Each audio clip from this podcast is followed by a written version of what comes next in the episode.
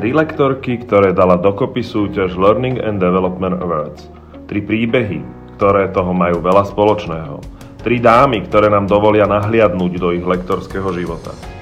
Dámy a páni, nasadnite a roztočte s nami kolotoč inšpirujúcich myšlienok z oblasti rozvoja a vzdelávania. Výborne, tak ahojte. Ja vás tu všetkých vítam v tomto našom lektorskom kolotoči.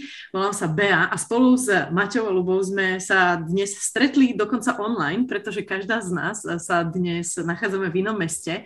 A tento podcast sme pre vás už pripravovali nejaký ten čas a vlastne nám prišlo škoda čakať iba na to, kedy sa nám podarí konečne stretnúť. A tak sme to urobili teraz v tomto online prostredí. Tak ahoj Mati, ahoj Luby. Ahoj a zdravíme aj všetkých, ktorí sú alebo budú s nami. Ahojte. Ahojte, takisto pozdravujem. Výborne. Tak asi na ten úvod predpokladám, že by sme našim poslucháčom mohli povedať, o čom je vlastne tento podcast. Mati, ty si prišla s tou myšlienkou, myslím teda, ak sa dobre pamätám ako prvá. Tak o čom bude tento podcast? Povieš? Áno, tak eh, mňa samozrejme uh, veľmi oslovilo to, že tu máme túto iniciatívu, ktorá sa snaží posvietiť na lektorov a oceniť eh, ľudí, ktorí sú v tejto oblasti veľmi aktívni. A na rozdiel od kaučov, lektori nemajú svoju nejakú takú asociáciu, ktorá by definovala lektorské kompetencie. A myslím si, že veľa ľudí si trošku mystifikuje lektorskú pozíciu a môj zámer bol, že poďme pomôcť ľuďom lepšie sa pozrieť e, za oponu, čo ten lektorský život vlastne znamená. Takže to bola taká moja myšlienka, že e, by som veľmi rada dala väčší obsah, e, hlavne pre tých, ktorí teda majú záujem a premýšľajú, majú ambíciu, že raz by sa chceli stať lektorom, alebo už sú na nejakej ceste lektorstva a chceli by treba sa osamostatniť alebo aj pre tých, ktorí teda lektori sú už dlhšie a možno, možno sú už trošku z toho aj tak unavení a vyhorení. Takže chcela by som, chcela by som aby sme oslovili túto komunitu. No a keď som sa odstla ako finalistka s vami dvoma, tak to už mi prišlo, že vesmír mi naozaj otvára tie dvere, lebo myslím si, že to medzi nami veľmi dobre rezonovalo od prvého okamihu. Aj napriek tomu, že sme veľmi rozdielne, tak ma diskusia s vami o našom lektorskom živote veľmi baví. Mhm, ďakujem, Mati. Luby, čo, na čo sa teda môžu poslucháči tešiť? Čo bude obsahom tých jednotlivých podcastov? Lebo už vieme, pre koho to aj je určené, aj čo bolo ako tá primárna myšlienka. Tak e, na čo sa môžu poslucháči tešiť?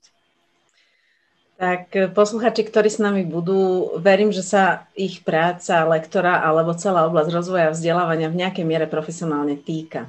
Takže sme zamerali všetky diely, ktoré sme postupne ľahkým brainstormingom uh, vyselektovali. Možno posluchači netušia, že aké dlhé, vybrúce zaujímavé diskusie boli v pozadí, ale vyselektovali sme rôzne zaujímavé témy, ktoré sa domnievame, že pre prácu lektora sú užitočné. A sú to od analýzy potrieb účastníkov, zadávateľa celého tréningu, workshopu, rôzne formy interaktivita, práca s cieľovými skupinami v rámci tréningov, forma. V súčasnosti bude možno zaujímavá diskusia o tom, že live versus hybrid versus digitálne podoby eh, tréningov, workshopov, potom aj rôzne formy práca lektora z pohľadu jeho zamerania, postoja, či je to tréner, lektor, prednášač, facilitátor, rôzne role. Čiže, čiže veľa tém, ktoré sú rozdelené do niekoľkých častí, na ktorých sme sa s týmito tromi dámami e, zhodli.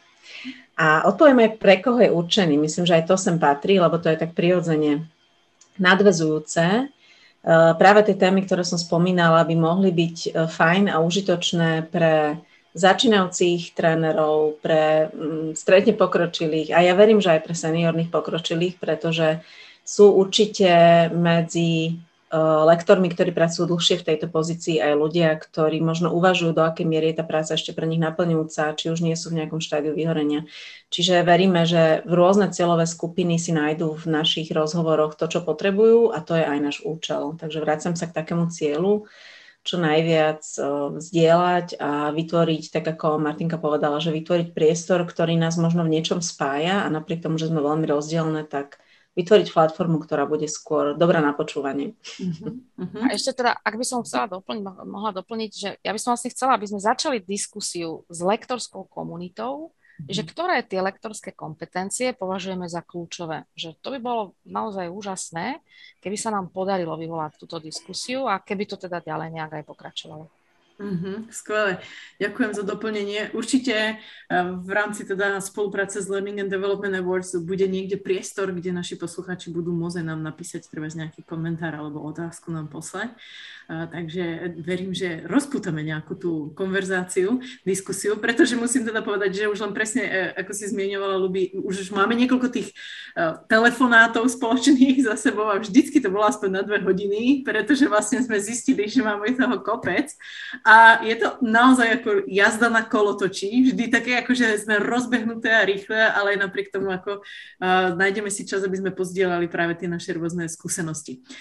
No, posunula by som nás teda trochu ďalej, pretože mám pocit, že vlastne my sa už teraz hovoríme, o čom ten podcast je a čo, na čo sa môžu poslucháči tešiť, ale vlastne sme sa poriadne nepredstavili my tri, okrem teda toho, že poslucháči už vedia, že sme finalistkami v kategórii teda lektor roka v rámci Learning and Development Awards pre rok 2021. Tak Luby, vzhľadom k tomu, že ty si výťazkou v tejto kategórii, Poprosila by som teba, keby si sa v jednej minúte nám predstavila, aby sme vedeli, s kým máme teda tú česť.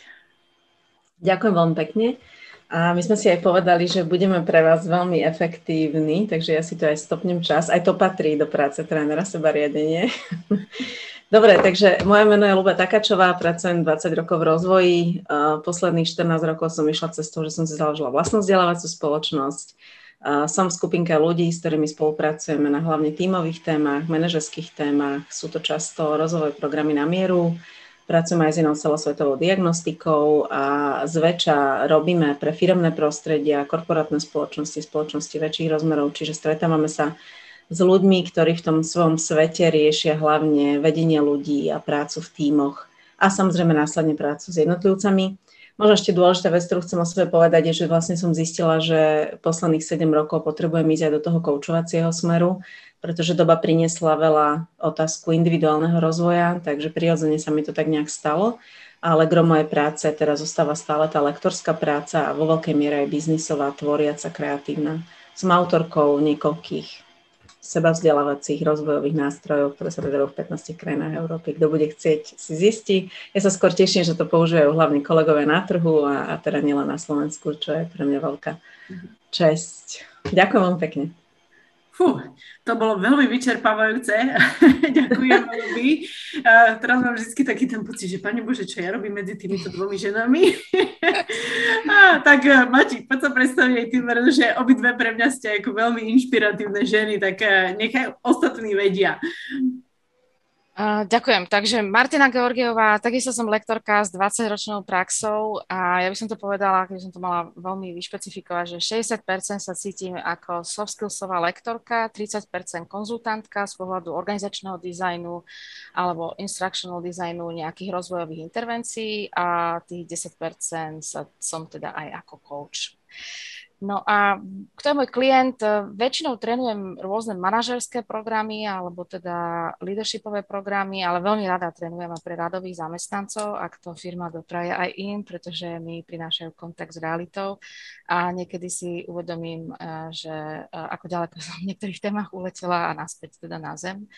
Takže mám uh, rada široké portfólio všetkých soft programov, akože nerada sa niekde úplne vymedzím, zaškatulkujem, ale uh, myslím, že klienti ma poznajú hlavne cez Insights program, farebnú typológiu, veľmi rada pracujem so tímovými sociomapami ako takým nástrojom na rozvoj tímovej dynamiky a spolupráce a ešte by som možno spomenula, že Kirkpatrickov Business Partnership, taký model, že ako vlastne uh, dizajnovať tréningy s, s naozaj že s dopadom. Mm-hmm. Takže toľko za mňa. Stihla som to minútu 17. výborné, výborné. Ďakujem veľmi pekne, že teda váš time management je úžasný. A je to vidieť, tých 20 plus e, rokov skúseností. No ja teda toto naše koliečko uzavriem, e, od, teda spúšťam si tiež časomieru a v rámci tohto podcastu pri, v dnešnom teda dieli zrovna ešte mám aj tú rolu tej moderátorky, my sa budeme striedať, predsa len to kolotoč, takže aby ste um, zažili si každú z nás. Inak sa teda volám Bea Brosková, lektorine alebo trénovaniu sa venujem asi zhruba 15 rokov. Ja to nemám tak, že začala som a že by som sa tomu venovala celý čas, pretože sa medzi tým ešte som sa venovala aj iným veciam. Ale posledných 9 rokov je to ako full-timeová záležitosť a moja špecializácia je v oblasti vizuálneho myslenia, takže okrem školení a, a tréningov sa veľa angažujem, povedzme aj vo facilitácii workshopov a zvizualizovávaní tých myšlienok toho, čo sa ľudia bavia a vlastne pomáham vidieť možno veci, ktoré sú nevypovedané aj, čiže nastavujem také zrkadlo. Inak eh, z pohľadu školení často sú mojimi klientami to management týmy, vôbec celkovo manažéri tímov, takže sa bavíme o leadership rozvoji vlastne ich ľudí, dávaní spätnej väzby, motivovaní a, a ešte jednu takú, ako by som povedala, moju obľúbenú tému školím dosť často, to sú prezentačné zručnosti, pretože to aj s tou vizualizáciou dosť často súvisí. A okrem iného, ale teda tiež uh, sa uh, som som... A, vidíš, a už som to nestihla. Tak tam to ukončíme. no, a som sa do toho pustila, a, ale dobre, nastavila som nám to ja, takže tam to končíme, kto bude chcieť, tak si určite zoženie ešte viacej informácií. No výborne, tak ďakujem ženy za vaše predstavenie. A mňa by zaujímala, teda ideme na ďalšiu otázku a pravdepodobne aj ostatní by sa to mohli pýtať. Ako ste sa k tejto práci dostali? Tak Mati, poď teraz ty prvá. Ako si OK, sa... tak uh, my sme si túto otázku dali dávnejšie a ja som sa naozaj tak hlbšie ponorila, že, že kde sa to vo mne prvýkrát objavilo. A ja som bola asi taká, že tínedžerka, keď moja maminka bola riaditeľka materskej škôlky, a to ešte za socializmu, a tam bolo povinné také, že funkčné vzdelávanie dvojročné pre uh, manažera perických inštitúcií a robila to nejaká pedagogická metodické centrum, ne, neviem úplne presne, a ona tam chodila na také psychosociálne výcviky. A keď sa prišla, ona vždy žiarila a veľa nám prerozprávala aj so sestrou, my sme to strašne hltali a ja som videla, ako sa ona osobnostne posúva. Mm. A myslím, že, že to vo mne ostalo ako veľmi silný podnet, že niečo také existuje a že som vždy túžila byť súčasťou toho týmu, ktorý ten zázrak robí. Ja som potom na dlhé roky na to zabudla, ale myslím, že toto bol ten, ten pôvodný nejaký taký podnet, že som mala priamu skúsenosť s transformáciou vďaka externému vzdelávaniu dospelých. Uh-huh, uh-huh, ďakujem. Ľubí, aká bola tvoja cesta k lektorčine? No, ja som po vysokej škole absolvovala dva jednoduché výbery. Jeden bol cez personálnu agentúru a jeden som reagovala na inzerát a obidva boli na tú istú pozíciu. A to bola prácu, pozícia lektorky?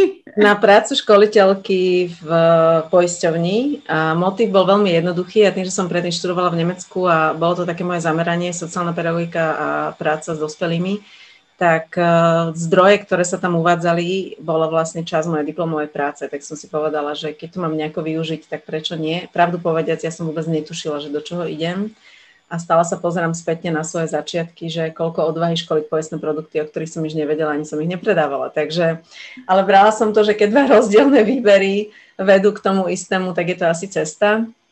Ja vôbec nemôžem povedať, že by som počas vysokej školy chcela mať nejakú vysnívanú prácu lektora, ja som to tak nemala. Ja som dokonca chcela pôvodne robiť vo väznici, chcela som robiť s ľuďmi, ktorí sú trochu mimo zákon, ale tento optimizmus ma prešiel po pobyte v určitých častiach nápravných. No a potom som zostala v tom biznise, robila som v poisťovni, školiteľku produktov, potom som prešla na pozíciu, som bola tak trochu hedantovaná na pozíciu manažera, manažera týmu lektorov, už v inej poisťovni. Robila som veľmi zaujímavý taký HR vzdelávací európsky projekt, potom som neúplne náhodnou udalosťou otehotnela.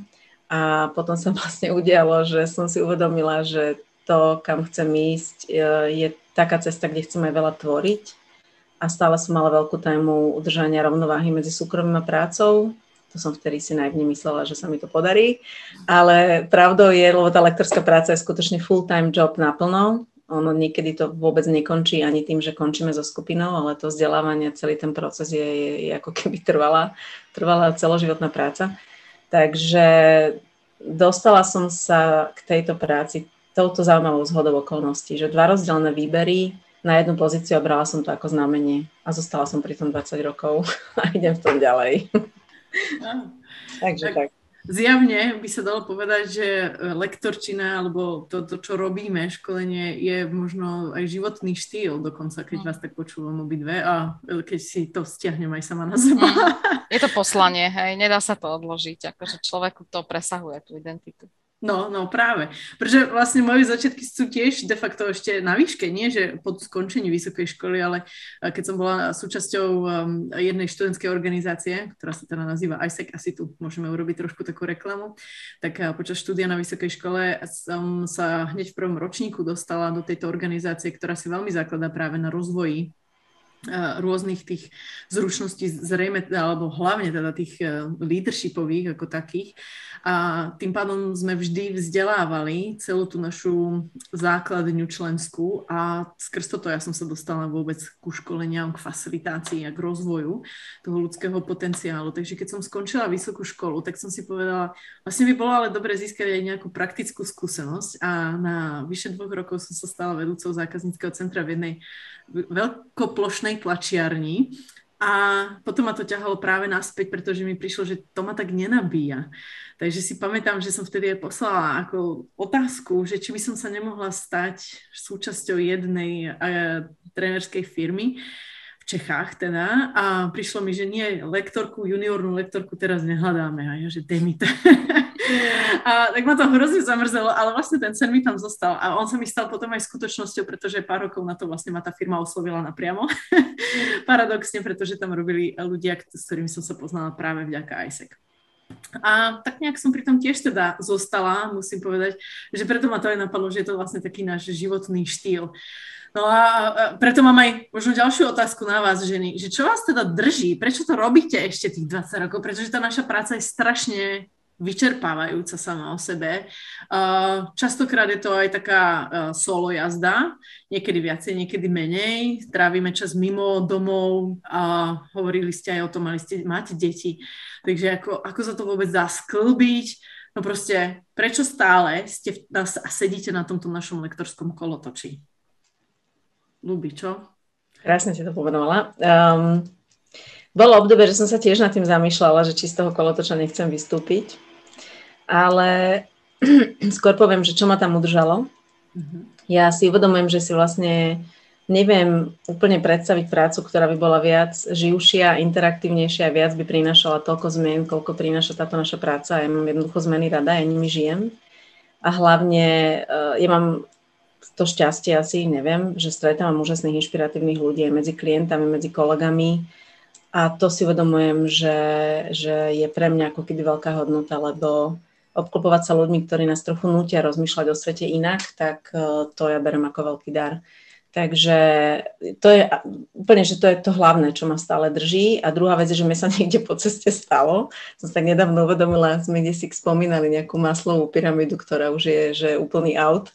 Ale som si tak uvedomila, že tie prvé úrovne, čo sú tam, že fyziologické a sociálne potreby, že ja mám niekde strčené, že potreba vzdelávania, nasávania informácií, že ja som stále taký vyhľadávač a nasávač informácií, že ja to tam mám niekde dole a že keď ako keby nemám čas nasávať to nové, tak ja som z toho taká nepokojná. Takže myslím si, že mňa aj drží to uh, prinášať sem tam podnety alebo nejaké zdroje alebo informácie pre ostatných, či kolegov, klientov, že to je také, že, že sa v tom mám dobre, si v takom tom intelektuálnom sa trochu hrabať a sem tam priniesť niečo zaujímavé, že to ma tak to je také moje, že som v tom taká egocentrická celkom. Ako nebudem tu rozprávať ideálne veci, že je hlavne práca s ľuďmi, lebo ja určite v niektorom z tých častí podcastov poviem, že to je presne tá naivita, keď si myslíme, že práca s ľuďmi len nabíja, ona je často aj veľmi vyčerpávajúca, ale je strašne dôležité, že ktorých ľudí na tej ceste stretávame a ktorí nás nabíjajú. Dá sa to trošku ovplyvniť, ale iba do určitej miery, takže že mňa skôr asi drží to všetko ostatné, poviem na rovinu.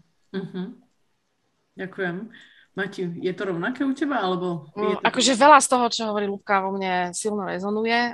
Myslím si, že keď som naozaj pričuchla k tomuto remeslu, lebo ono to je remeslo, uh, tak mňa fascinuje tímová dynamika, že ľudia prídu s rôznym nastavením, unavení, neunavení, premotivovaní, vyflusnutí a že ono do relatívne krátkeho času sa tam utrasie v tej tímovej skupine tak, taká ako keby rovnováha. A vytvoríme taký magický kruh, kde môžeme naozaj rozoberať témy, ktoré nás trápia a kde si môžeme nasimulovať situácie a kde môžem potvori, vytvoriť ako keby ten dynamický zážitok pre účastníka, kde získa korektívnu skúsenosť. Ja mám pocit, že mnoho ľudí sa tam naozaj inšpiruje, trošku opraví, namotivuje, ukáže sa im cesta a že odchádzajú uh, z tých naozaj vydarených uh, tréningov takí, že, že svietia. A to je veľmi nákazlivé. Takže takisto som bola veľakrát na kryžovatke, že vystúpiť z toho kolotoča, ktorý je energeticky extrémne náročný a naozaj my musíme mať veľmi silnú disciplínu, aby sme to zvládli lebo v istom momente to nie je o know-how, ale práve o tej energii, ktorú tam do toho prinášate a o tom, ako viete pracovať s tými podnetmi, ktoré tam vzniknú a na čo reagovať a na čo nereagovať. Takže tie kryžovatky, kedy som rozmýšľala, či, či naozaj toto chcem robiť aj ďalej, to, čo ma tam udržalo, je, že mám nomádskú povahu, že ja som nomád a že mi veľmi vyhovuje nebyť stabilne na jednom mieste. A takisto mi veľmi vyhovuje, že pracujem s takou veľkou diverzitou podnetov, že robím pre všetky segmenty, pre všetky úrovne riadenia a ja si niekedy pripadám, že som taká tá včelička, ktorá pobere pel z rôznych e, kútov, rôznych lúk a prenáša to a opeluje myšlienkami zase na druhej strane tej lúky a, a, a inšpiruje ostatných. A že som také médium, že si prepožičiavam vlastne seba k tomu, aby tí ľudia kvitli. A byť toho svetkom je nákazlivé, no. Takže toto sú možno aj tie veci, prečo, prečo sa z toho kolotoča dá tak ťažko vystúpiť. Uh-huh. Ono je to taká droga tak trochu, čo? Uh-huh to, to lektorstvo a práve tá práca s tými ľuďmi v tomto zmysle, že vidíš, že im prinášaš ten nektár, ten med, to dobré. Tak oni ho tam spolutvoria, hej? že to zase nie je len úplne naša zásluha, ale my ho pomáhame objaviť, hej? alebo teda spoločne ho vieme objaviť. Hmm. Mm, to je pravda. No, no, tak nad tým premýšľam a počúvam, čo ste teraz povedali vy. Určite sa s vami zhodnem v tom, že aj pre mňa to, čo ma stále na tom drží, je práve tá rôznorodosť, tá diverzita v tom, že pracujeme s rôznymi klientami v rôznych e, odvetviach, na rôznych úrovniach, prežívajú rôzne životné skúsenosti alebo tie tímové zážitky. Na druhú stranu niekedy mám pocit, že to je nikdy nekončiaci príbeh, že vlastne tým, ako to nie je, takže preškolíme tých ľudí a zrazu už to všetci vedia, pretože to tak nikdy nie je. Takže niekedy mám pocit, že vlastne robíme niečo, čo nemá úplne hmatateľný, jasný výsledok, ako že áno, toto je ono, čo sme chceli mať. Takže ja, ja zrovna teraz mám aj také obdobie, kedy si kladiem tú otázku, chcem ešte to robiť, ale čo ma na tom práve zatiaľ stále ako drží, je práve toto, tá rôznorodosť a že sa môžem stretávať s tými ľuďmi a hlavne učiť sa od nich. Ľubí si to tiež tak naznačila, že koľkokrát mi príde, že viac im nedajú tí účastníci, než dám ja im. Že povedia niečo, nejakú myšlienku alebo pozdieľajú ti, že čo sa im stalo a, a ja sa cítim neskutočne vďačná za to, že som mohla byť pri tom. Mm-hmm. A, a vlastne si aj tak ako hovorím, že mám možnosť sledovať a zažívať životy aj iných ľudí, ako keď sledujete film, hej, alebo čítate tú knižku. A, tak nejak bližšie, neviem, ako to inak pomenovať. Takže to je to, čo mňa zatiaľ stále pri tom drží. A druhá vec, teda, a to je možno ešte to silnejšie, prečo som sa na to zatiaľ nevykašľala, je, že uh, ja si myslím, že my sa ako ľudstvo nedokážeme prežiť bez toho, že by sme sa vzdelávali že by sme sa neustále vzdelávali a že na to, aby sme boli schopní prichádzať aj s novými vecami, ktoré tento svet urobia lepším, tak jednak musíme mať otvorenú mysel, ale musíme sa naučiť aj spolupracovať a vedieť spolu vychádzať. A to je to, čo ja verím, že my všetky robíme ako na tých našich, eh, či už sú to školenia alebo workshopy. A nie len teda my, ale to, toto je teda asi to úplne najhlavnejšie, čo mne zatiaľ stále dáva zmysel, že vytváram priestor, kde tí ľudia toto môžu otvárať, baviť sa o tom, eh, nachádzať veci, nad ktorými nemali možno priestor sa normálne zamyslieť. Ja si eh, iba, že pridám ešte jednu myšlienku, že ja si práve že myslím, že tá lektorská práca je úžasný zdroj toho, aby sa ľudia viacej tolerovali, aby sa viacej rešpektovali Mm-hmm. Lebo presne to, že keď vytvoríme na to priestor a, a naučia sa niečo o sebe, niekedy aj cez trochu bolestný zážitok, tak, tak ten rešpekt a tá tolerancia, to učenie sa, že o sebe, o ostatných, o svete, to je podľa mňa, že presne priestor, ktorý dokáže vytvoriť len tým a tímová dynamika. Takže mm. súhlas aj s tým, čo hovorila Martina, že podľa mňa, ak je ten tréner fakt nastavený, že on sprevádza tých ľudí, o tom v niektoré z tých častí budeme hovoriť, tak môže vytvoriť úžasný priestor, keď to nie je o ňom. alebo o nej. Hej, že keď je to o tom, že my ako keby iba vytvárame priestor. Mm-hmm. To si myslím, že táto doba potrebuje. Mm. Veľmi. Viac rešpektu, viac tolerancia, viac toho, že, že prečo sme tu aj jeden pre druhého, nie len každý sám za seba. Hej, viac empatie. Ja by som ešte za seba doplnila, že ja tam ešte teda jeden motív, ktorý ma tam stále drží, že si uvedomujem, že ľudia na osobnostný rozvoj samého seba musia venovať svoj voľný čas. A že nájsť si v súčasnosti ten voľný čas pri všetkých tých povinnostiach a roliach, ktoré máme, je extrémne ťažké. A ja si z času na čas uvedomujem, že som privilegovaná, že to robím v hlavnom čase a že ten odraz sa na mňa takisto niekde nalepí, že mi to nedovolí stagnovať a že aj keď to není primárny účel, ale sekundárny účel z toho mám, že chcem, nechcem, ja sa musím tomu otvoriť a, a skutočne, že to mám v tom prime time, hej, a ešte samozrejme aj zaplatené, tak to vnímam ako, že je to veľké privilegium, mm. ktoré s pokorou príjmam a myslím, že to je ten posledný dôvod, čo ma tam stále drží. Mm-hmm. Mm-hmm. No, Amen, by som mohla. ja, no, chceme, chceme obnoviť energiu aj tí, ktorí sú lektori dlhšie a, a možno uh, sa sami nad tým zamýšľajú, že prečo som z toho kolotača ešte, ešte nevystúpil a teda chceme validizovať, že máme aj my tieto myšlienky, ale vždycky na tej križovatke nájdeme tie zdroje, že prečo sme ešte tam. Uh-huh.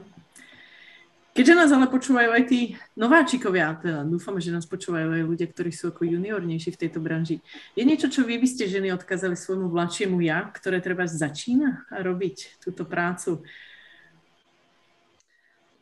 Kto máte ty, či ja?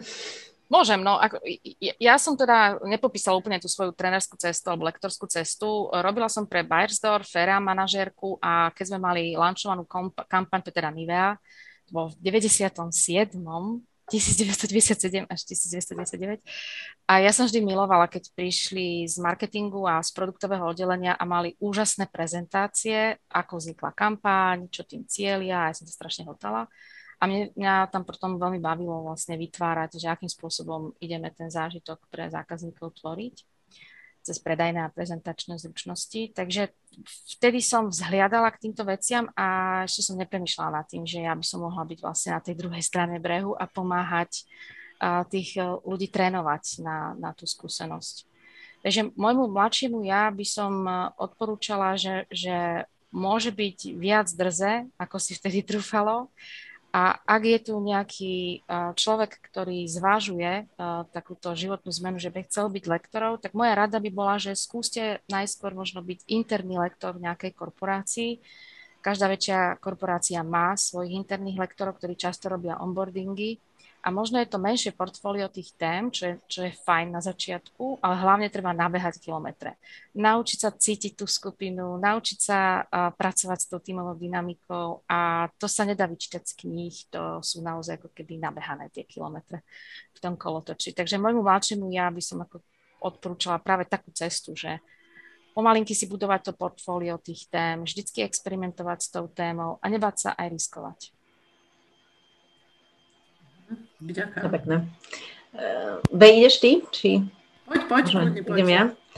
Uh, ja by som hlavne odkázala svojmu mladšiemu ja, že, že buď v pokoji, všetko, čo sa ti deje, je v poriadku, že nauč sa vníma to, že ostatní sú v poriadku, aj ty si v poriadku, že hlavne keď vznikajú tie ťažké situácie, tak sa máš iba niečo o sebe naučiť.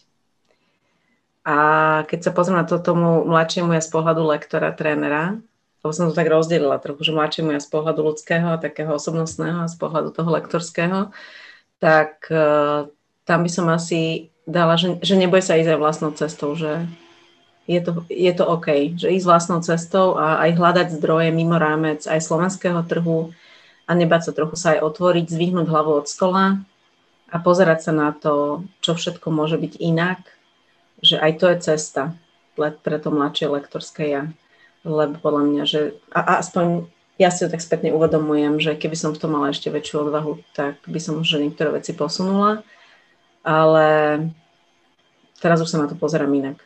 A, a to pre mňa, že, že je to v poriadku tak, ako to je a počúvaj svoju intuíciu, len porozmýšľaj, že s kým na tej ceste chceš byť. to mi príde tiež dôležitý odkaz, ktorý som sa naučila. Uh, tak to je také pre mňa, že, že veľká téma ale kaž, a možno, že od tohoto momentu, keby som sa na to pozerala o 10 rokov, tak by som zase odkázala svojmu o 10 rokov staršiemu ja niečo úplne iné, ale teraz to mám, že tak ako to je, je to OK. Mm-hmm. No, ja som priznám, že na túto otázku som veľmi premýšľala, pretože vo mne sa bije e, na jednu stranu takéto, že mám pocit, že e, tej práci, ktorú robím, uh, som sa dostala práve vďaka tomu môjmu vlastnému nadšeniu.